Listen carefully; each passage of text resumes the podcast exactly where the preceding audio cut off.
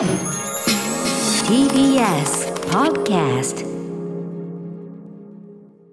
時刻は6時30分になりました。12月2日金曜日。TBS ラジオキーステーションにお送りしているアフターシックスジャンクション。パーソナリティの私ライムスター歌丸です。そしてはい。金曜パートナーの TBS アナウンサー山本貴明です。ここからは週刊映画辞表ムービーウォッチメン。今夜の課題映画はある男です。では歌丸さんお願いします。やらせていただきます。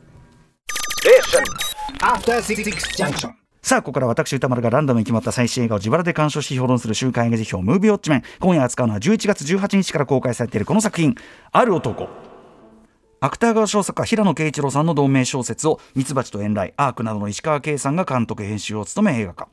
不慮の事故で命を落とした夫は全くの別人だった。それを知った妻は知り合いの弁護士に夫の正体を探るように依頼する。まあここまではねあのポスターとか予告でも出てるんでまあいいでしょう、えー主な出演は謎の男正体を探る弁護士えー木戸役の妻夫木聡さん、えー調査を依頼する谷口玲役の安藤サクラさん。そして正体不明のある男、まあ、X と言われてたりしますが、えー久保田正孝さんが演じております、えーということで皆さんからね、えーこの作品を見たよというねリスナーから、えーウォッチメンからの監視報告メールでいただいております。ありがとうございます。メールの量そのものは普通なんですが、えー褒める意見が9割以上、えー全面的に否定するような意見はなくこのコーナーでは1月7日に評論した、えー浜口竜介監督の偶然と想像に並ぶ高評価本当にあんま気なしてる人がいないという。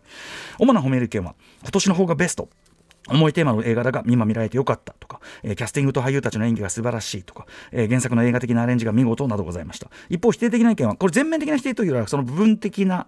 ということで、え原作を読んでない人には難しかったのではとか、えノイズに感じられるような余計な要素もあったんじゃないかなみたいなぐらいはありました。代表的なところを、えーまあ、こうご紹介していきます、えラジオネームレインシンガーさん、え少し緊張しながら見ました。何しろ原作は素晴らしい傑作。文学ならではの作品の映像化は難しい部分もあるのであと若干の危惧を持ってスクリーンに臨みました。結果は大成功。大げさに言えば別の世界を作り上げたなとの印象です。序盤のリエと大輔が出会い幸せな家庭を築きそして義理の息子と心を通わせながら思いがけぬ死に見舞われるまでのくわり。り小説はあくまでも文章での説明とリエの語りによって描かれるのですがそれをテキパキと映像表現で見せてくれることで終盤に語られる彼は本当に幸せだったという一つの結論に言葉だけではない重みと説得力を与えています。この辺はネタバレにはならないと思うのですがそもそもこの映画は別の人物がなりすまして人物になりすましていたある男をめぐる話です。ですから当然テーマはこうじゃない別の人生を望む人の心情を探っていく物語になります。そして裏を返すとこの物語は人を外から見ると一体この人って誰なんだろうという謎をみんなが感じるという物語でもあるわけです。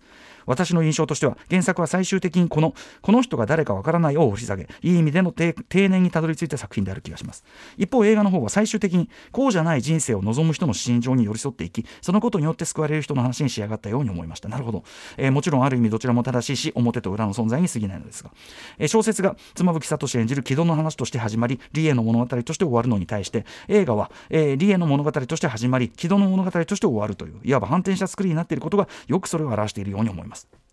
原作はある意味群像劇的なのに対して映画はラストで軌道の物語に修練される。それがまた幕切れ間際の映画的な切れ味にもなっている見事だと思います。映画もですが小説の方もぜひ多くの人に読んでもらいたい。そして両方とも多くの人に語ってほしい作品だと感じましたという、えーレインシンガーさんありがとうございます。素晴らしい読み解きじゃないでしょうかね、えーあとですねこれちょっとあの割愛させちょっと要約させてご紹介させていきますが島熊さん、えーふま普段はサイレントリスナーですがこの度初めて投稿させていただきました。ある男が私の映画となってしまったからですと書いていただいて要はこの方えっと華僑という、えー中国系4世ですと。でいわゆる在日、えー韓国人朝鮮人の方とは異なり、えーということで、まあ、ドイツ戦場に並べて語ることではないのかもしれませんがという前置きのもとに、えーまあ、そういう直接的な差別を受けてきたわけではないんだけど、えーそのなんていうかな、えー一旦こうレッテルをこう貼られてというような経験からその出自を隠そうとすればするほど自分の中で出自がアイデンティティとしてより強化のものになっていきますというような経験、えー劇中のそのあるところが本当に自分的に直接的に刺さってきたというようなところ、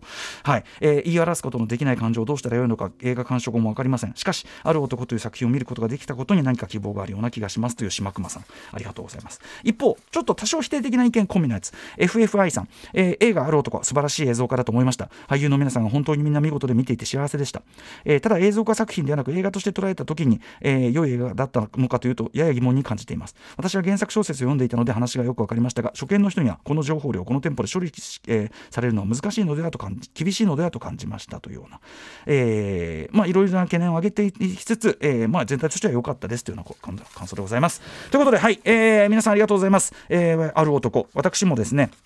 えっと、実は公開前にあの事前に実は一足先にちょっと拝見させていただいていたのと、えっと、新宿ピカリディデリーで、えー、見てまいりました。計3回ぐらいはちょっと見てますけどね、えー、平日昼会。最近僕が行った中ではもうはっきり年齢層がかなり高めな皆さんで、えー、小さめのスクリーンではありましたがかなり埋まった状態でした、えー、ということで石川圭監督最新作です、えー、前作アークのタイミングでこの番組もゲストでご出演いただき短い時間でしたがお話を伺ったりしました。その剣竜原作のアーク、まあ、結局ガチャが当たらずじまいでしたけどもとにかく長編デビュー作の5562017年の作品そしてこのコーナーでは2019年10月11日に取り上げた「ミツバチと遠雷」とか。とにかくですねえー、ポーランドの名門ウッチ映画大学仕込みの言ってみればちょっと日本映画離れしたシャープな戦争、えーまあ、これ同窓である撮影監督ピオトル・ニエミースキさんとともにですね、えーまあ、メジャー各社を股にかけて堂々たる異様で、えー、威風で、発揮しているという投稿な的には間違いなく目下最も注目評価している日本人監督の一人であること間違いない、えー、石川圭さんね。でその得意なキャリア日本映画における独自のスタンスについてはですねこのタイミングでいろんな記事出てるんですけども、えー、ムービーウォーカープレスでの、えー、宇野これまささんによるこのインタビューがですねかなり突っ込んだ、えー、芯を食った話をたくさんしていてこれめちゃくちゃ参考になりましたしすごい面白かったです。宇野さんさすがです。はい、えー、これすごく良かったんでムービーウォーカープレスのゲージおすすめでございます、えー、あとまああのー、普通に劇場パンフもですね例えば石川系全作品の照明を担当していらっしゃる、えー、宋健次郎さんインタビューなどあのスタッフワークへの失しっかりした目配りがちゃんとあることを含めてですねとにかく関係者談話が非常に豊富でもう小さい字でびっしり載ってる充実の内容なんでこちらも、えー、ぜひといった感じでございます。で、えー、今言った宇野これまささんインタビューの中でこの、えー、今回のねあのある男に関してですねえー、野村義太郎監督の、えー、松本清張のね、えー、原作の「砂の器」あたりの作品をイメージした、えー、つまりオールスターキャストでストーリーとしては骨太なんだけど、えーまあ、ちゃんとヒットするエンターテインメント作品でもあるというようなそういう当時の日本映画の対策のようなものが今あまりないので、えー、このある男で、まあ、そういう作品の在り方を再発見してもらえたらな的なことを、まあ、石川さんおっしゃってて。で続いてですね、まあ、その宇野さんの監督として目指すイメージみたいな質問に対しても、えー、野村義太郎監督もそうですし、えー、あとは森田義満監督とか大きい作品を撮りつつも作家性はずっと維持しているしちゃんと自分が面白いと思っていたものを作り続けて、撮り続けてきた方を意識しますけどというふうにお答えになってまあ、それに対してまた宇野さんが、えー、非常に芯を食った答えをまた返すんですけども、えー、この一連のやり取りが僕的にはまさしく我が家を得たりなところでして、えー、今回のある男を見て僕はまず最初に連想したのはやはり、えー、同じく松竹、えー、往年の野村義太郎作品松本清張原作だったりするのを、えー、放出させる、まあ、いわゆる社会派エンターテインメント、えー、しかも入れ替わりをめぐるミステリーでもある、えー、1999年森田義満屈指の傑作39刑法第39条。これをまず思い浮かべたわけですね。というのもですね昨年、まあ、先ほどオープニングゾーンでも話しましたけども、えー、森田夫人でもありプロデューサーでもある三沢和子さんとの編著という形で出しました。森田義満全映画。その中でまさに39についての文章を石川圭さんにお寄せいただいてるんですね。で要約するならば東北大学でま物理学を学びつつ映画部に所属しててなんだけど、え作品を撮ってはいなかったという1999年当時の石川さんが、えーまあ、映画館で当時の公開当時の映画館で森田義満の39を見て日本映画え日本映画というものに対する固定観念を完全に破壊されそしてその衝撃の勢いで映画作りに初めて着手することになるというそのもう帰ってすぐ脚本書き始めたみたいな、えー、要は39なくして映画監督仕掛けなしという、まあ、非常にこう編者としてはですねあのこれ以上ないほど嬉しくなるような内容で,、はいでまあ、とにかく今回のある男は20世紀末に、えー、森田義満が39でトライしたその系譜、まあ、要するに、えー、社会派エンターテインメント松竹初、えー、森田野村義太郎とかがかつて撮っていたのは社会派エンターテインメントの系譜にに、えー、今回石川圭さんが今再び挑んだ一作という見立てができると思うんですね。はいえー、ちなみにあの映画会社を横断して継続的にこう大小、えー、問わず作品を作り続けているこのスタンスも森田清水さん的だなというふうに思ったりします全然もちろんねあの作家としての質は違いますが、えー、原作は平野啓一郎さんが2018年に出した小説で、えーまあ、平野さんが唱えられているられている文人主義という、ね、考え方に基づく、まあ、作品だとで、えーまあ、キャリア的にはその後期文人主義にあの属する一作ということみたいなんですがマチネの終わりに終わりに続いて、えー、まあ加えてですねそのえっと、この本作はですねその近年のその目に余る排外主義差別主義の蔓延へのまあ危機感というのもまあ大きなベースとなっているつまりお前はほにゃららあいつはほにゃららっていうふうに外側から決めつけて固定してしまうというまあ言っちゃえば文人主義のまさに逆のその風潮に対するまあ危機感というのもあったりすると。で、えー、この原作小説をですね脚本家向井康介さんまあ、あの最近だと、ま、マイ・ブロークン・マリコのね脚色なんかもやってましたけど、えー、向井康介さんがまずはものすごく手際よく劇場用長編映画用に脚色しているということが、まあ、見て読んで比べるととてもやっぱりよく分かりましたね。えー、例えばまあ、谷口大輔恭一、まあ、この2人あの要するに老舗の温泉旅館の兄弟が、えー、犬猿の中になっていく細かい内実とかこういうのはもう全部カットされていると。うん、とかですね映画では、まあ、清野、えー、奈々さんがとてもキュートに演じられているあの清野奈々さんがですね演じられているそのみすずというキャラクターなんですけどあの涙を上に上に向けて泣いちゃったっつって上向いてパタパタ仰ぐ仕草とかああいうサバサバしたちょいヤンキーめより女性これやる仕草だなみたいな、まあ、服装など含めて見事にリアルに演じられていましたけどもとにかくそのみすずというキャラクターをめぐる、まあ、恋愛感情的なエピソードニュアンスまああらかたないですし。えー、特に終盤、えー、ついに姿を現すある人物の描き方ですね。これがかなりポジティブなものになってる。まあ、少なくともそう見えるというね。語られてるわけじゃないですけども、小説だとこいつもやっぱりちょっとなっていう人なのが、はい。えー、などなど、まあ、小説が延々といわばこう思考を重ねていくところを、まあ、映画用の脚色としてバッサリ切った上で、当然それらは俳優の演技、佇まいそのもの、あるいは演出によって、あくまで映画的に醸される作りになってるわけですね。えー、非常に妥当な脚色といえる。一方でさっき言ったようにその原作の規定にある、まあ、その特に近年の日本社会蔓延している排外主義差別主義、えー、に対する危機感これをオミットせずにきっちり盛り込んでいる、えー、前日のその宇野さんのインタビューによればそこは松竹が、うん、ここはきっちりやりましょうというふうに本当に、あのー、腹をくくって許し負ってくれたということだそうです。偉いなと思います松竹、えー、あと今回の特徴は何しろですね先ほど言ったえ名優たるカメラマンピオトル、えー、ニエミースキさんが、まあ、コロナ禍で来日しづらかったというような事情みたいですけど、えー、日本のこれまた名手近藤、えー、龍斗さんがですね、えー、撮影監督を手掛けてらっしゃることこれも非常に大きい。特に、えー、安藤サクラ演じるこのリエを中心としたまあ家族描写ですね。あの、坂本真人さん演じるね、優斗というね、あの男の子、あの終盤長回しでの母との対話なんかも含めて、とっても近年見たあの映画の中の中学生で、またいい、最近いい中学生がよく描かれるなと思うんですけど、映画の中の中学生、思春期男子、いいなって思いました。えー、坂本真人さん演じる優斗さんよかったですけど、まあそういう家族周りの描写の、まあ温かで柔らかいタッチ、これはやっぱこれまでの石川系作品にはなかったものと言えるでしょうし、一方で、詳しくは後ほど言いますが石川慶さん十八番の、えー、クールでシュールな映像的飛躍こういうのもしっかりあったりする。あとですね今回あのスクリーンのアスペクト比あの上下の比率ですね、えー、いわゆるヨーロピアンビスタ1.66対1という、まあ、最近だと、えっと、5月13日に、えー、扱いましたカモンカモンがまさにヨーロピアンビスタサイズですけど、えー、なんか石川さん本当はスタンダードサイズにしようかとも思っていたらしいぐらいなんですけど、まあ、とにかく、あのー、アメリカンビスタよりもさらに横がちょっと狭いんですね。あえての狭い絵作りというのをしている、はい、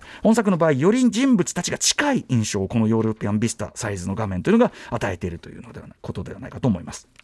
でですね、えー、まずこれは優れた映画というのは大抵そうに決まってますけども、まあ、ファーストショットからもう完全につかまれますよね。えー、原作小説にもですね、原作小説こういうふうに書いてる。えー、ルネ・マグリットの絵で姿見を見ている男に、えー、鏡の中、男に対して鏡の中の彼も背中を向けて同じ鏡の奥を見ているという、えー、複製禁止になる作品がある。この物語にはそれに似たところがあるというまあ言っちゃえばある種の例え話として言及があるそのマグリットの、まあ、薄気味悪い絵があるんですけどもこの映画ではバーの壁にかかってる具体的な絵として実際に絵としてまずそれを見せるわけですね。でその手前のカウンターにおそらく妻夫木聡であろうと思われる背格好の男が座るんだけどピントが合ってない上に先ほど言ったヨーロピアンビスタサイズの狭い画面ゆえ顔は切れて見えるというのがまたそこはかとない不安居心地の、えー、悪さを誘いつつタイトルが出るというこのオープニングはエンディングとつながることで一つの円環構造を成しておりというかその円が時完全に閉じるその一瞬手前で終わってしまうそのそれがまたさらにですね鑑賞後もなんかこう拭い去りがたい不安定感よるべなさを残すという作りになってるいずれにせよこの映画用の再構成まずは実に、まあ、うまいし興味深いですよねもともとは例え話で出てるものを具体的に出すえー、うまいといえば当然のようにいずれ大人の演技講者揃いのまあ役者陣というのはねもちろんで、えー、例えばえーまあ、そのねさっき言ったマグリットの絵に続いてタイトルが出るある男。で、えーまあ、その貧乏具店の雨が降っていてで文房具店柔らかな明かりがついてる文房具店の中冒頭シーンですね。安藤サクラさん、えー、日々の暮らしをきちんとはしようとしてるけどこらえきれず泣くという表情の見事さときたらここね抵抗を重ねて安藤サクラさん的には非常に大変だったところみたいなんですけどこれおそらく万引き家族クライマックスのあの歴史的涙ポロリと一線を隠す意味でやっぱり粘る必要があったというかここはやっぱりリエという人の、えー、そのなんていうかな生活と涙というかそれを一発で観客に飲み込ませる。これはやはり、えー、粘った甲斐がある絵だったというふうに思いますね。はい、あのなんか特に今回のリエさんはあの今まで安藤さんが演じたキャラクターの中でも安藤さん自身もこれインタビューで答えられてますけどあの色気を捨ててない人っていうかなので安藤さん自身初めてワイヤーのついたブラをするしたみたいなこと。そんなの当然外からは分かりませんけどおそらくはそういうこうちょっと色気を捨ててない人というかそういうニュアンスが最初からはっきりありますよねあのとにかくこうぐっと口をぐっと歪めてこらえるんだけどっていうあの表情粘った甲斐ある絵じゃないでしょうかあとはやはりですね、まあ、田辺由紀監督、不甲斐ない僕は空を見たで、えー、その名演が印象的で起用されたという、えー、黒田正孝さんの内に秘めるその佇まい、その存在感の強さも言うまでもなく絶品ですし。また、えー、この2人が改めてその家族となっていくくだり、えー、石川圭さん、先週の、まあ、新海誠さんと同じく、編集も自らずっと手掛けてられるだけあって、その時間的飛躍表現の鮮やかさですね、パンと飛んで、あなるほど、はいはいはいはいはいはい、分かりました、もう何年ぐらい経ったか、どういう感じか分かりました。みたいな、ああいう鮮やかさ、この辺りも特筆しておきたいあたりですね。で、まあ、残念ながらある悲劇が起きてしまい、あちなみにここに至るまでのの久保田正孝さんの林業林業のね、あれとかもちゃんとやったんでしょうね、あれね。ウッジョブ以来の林業ものでしたけどね。はい、非常にそこら辺も見事でしたが、まあ、悲劇が起きてしまい、1年後の法人にやってきた、これ、谷内大輔なる男のお兄さん、演じてるこの、えっ、ー、と、真島秀和さん、これ、愚行録の時と同様ですね、本人的には全く悪意はない、だからこそ、たちが悪い不快な人物というのを、まあ、しっかり体現されててですね、はい。えー、あとね、あの、温泉で、温泉で一番大事なものって何だか分かります？え、温泉？そうですよね。あ、うざっていう。で、これあの、うざい社長いきりであると同時に顔は変えちゃダメなんですよ。っていうのはこれ入れ替わりという本作の主題ともこうしてて、これやっぱ脚色うまいですね、これね。で1幕目これ30分かけてようやくセッティングがきっちり終わったところで満を持して主役が登場という「スター・ウォーズエピソード4か」っていう大胆な構成、えー、妻夫木聡さん、ね、どこか次元が違うところにいるような、まあ、監督のことを借りればちょっとゴーストみたいな主人公像とぴったりなこの、えー、存在感が余って本当にここワクワクしますね。きたーっていう感じがする。まあ、実際彼がいわば探偵役となってあちこちに行っては、えー、謎の突破口を手繰り寄せていく。でその過程で、まあ、この社会この世界の醜さを恥じることなく集約したような人々の言動を前に、まあ、例えばその先ほど言った真島秀和さん演じる、まあ、老舗旅館の社長だとか、えー、何しろあのもろもろ岡さん演じる義理の父ですね。もう最悪もう偉そうだし最低。そしてそれに対して池上紀美子さん演じる義理のお母さんのそのフォローもなんだかなみたいな。もう日本社会の差別対意識みたいなものを煮詰めたようなあの一連のくだりが、まあ、とにかくね石川慶作品はこういう嫌な嫌な社会の嫌な面を体現する人たちっていうのが重要なんで非常にまあ見事に演じられてるってことなんですけどもう本気で嫌いになりそうなぐらい本当に見事に演じられてるという。で、まあ、そういう非常に醜い言動を前に本当は何か思うところは絶対あるはずなのに美しい苦笑で黙ってやり過ごしていくというこの主人公、ね、でなぜならそれは彼自身の闇こそが実は最も深いからだというようなこの構造。やはり愚行録とかなり近い構造があるなというふうなことは感じました。でですね、あ、のあとここの場面このさっきのその義理のお父さんがひどいこと言う場面なんですけどその前のところで過労死の裁判をしてると。でまあ、かわいそうな遺族がすごく深々と頭を下げてっていうようなところから、えー、妻夫そこでその次のその場面はその義風の無神経な暴言の数々なんでその間に妻夫木さんが歩いているその後ろの背景として高層マンションの建築工事がガンガンガンガンガンガンやってる様子があるわけです。これがやっぱりですねそのその弱者の踏み潰された弱者の小さな勝利がたとえあったとしても社会全体はこういう感じでこう関係なくぐいぐい進んでいくという感じがこう工事現場のなんかこう暴力的な挟まれ方によって醸しててこれもさすがのあたりでした。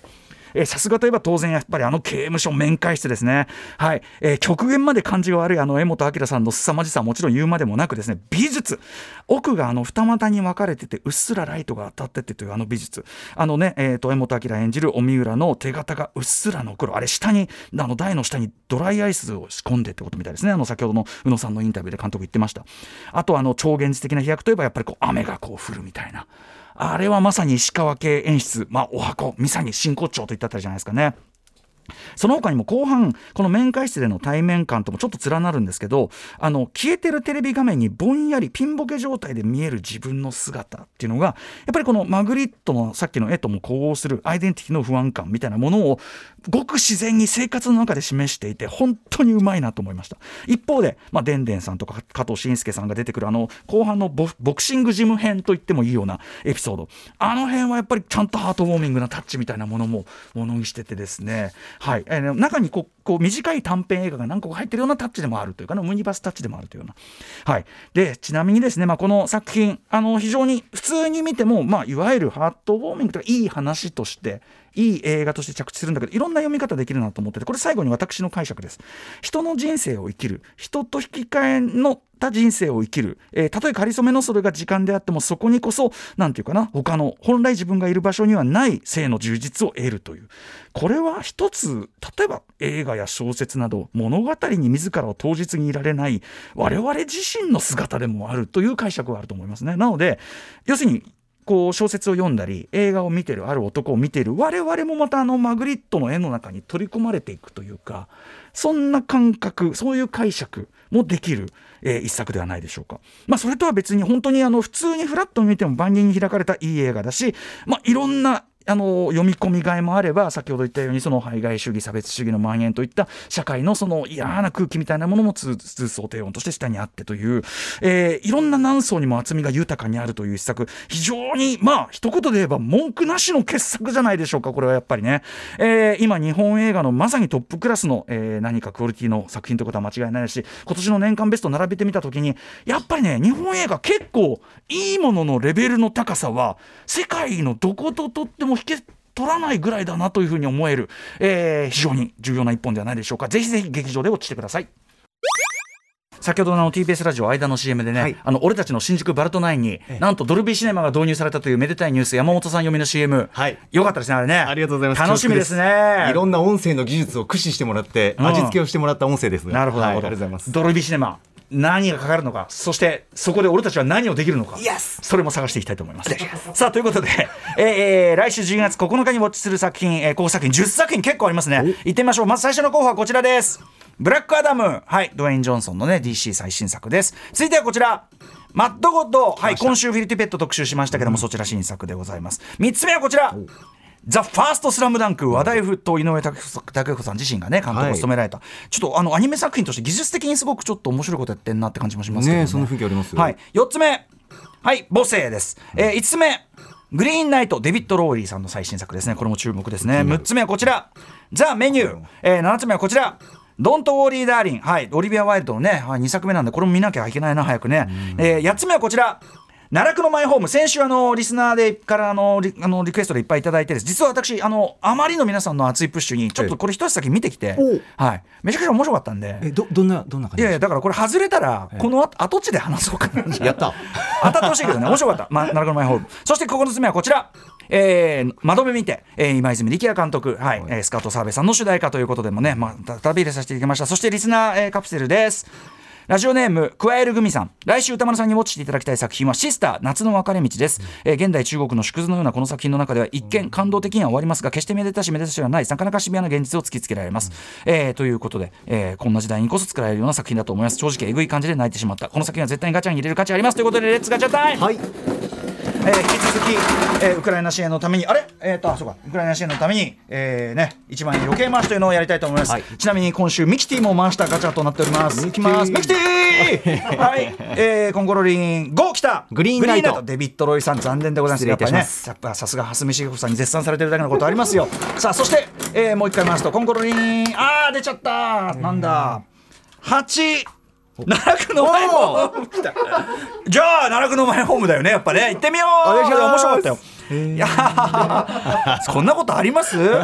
ねえ。奈落のマイホーム。じゃあ今日のあの跡地では話しませんからね。そうですよね。はい、こんな感じであのね皆さんからお勧めいただいた作品ねやっぱりあの重要ですからそういう情報もね、ぜひぜひそういう情報もお寄せください。こういうのを見ろと、えーあとはですねえっと評論あの皆さんの感想もね募集しております。どちらも採用された方には現金2000円をプレゼントいたしております。宛先はどちらも歌丸アットマーク TBS.CO.JP 歌丸アットマーク TBS.CO.JP までお送りください。番組公式サイトには過去の評論の全文書き起こしえっと2015年かなのえっとマネに上録のマネーショートから先はありますんでえーミツバチと遠雷とかありますんでね。はいぜひご参照ください。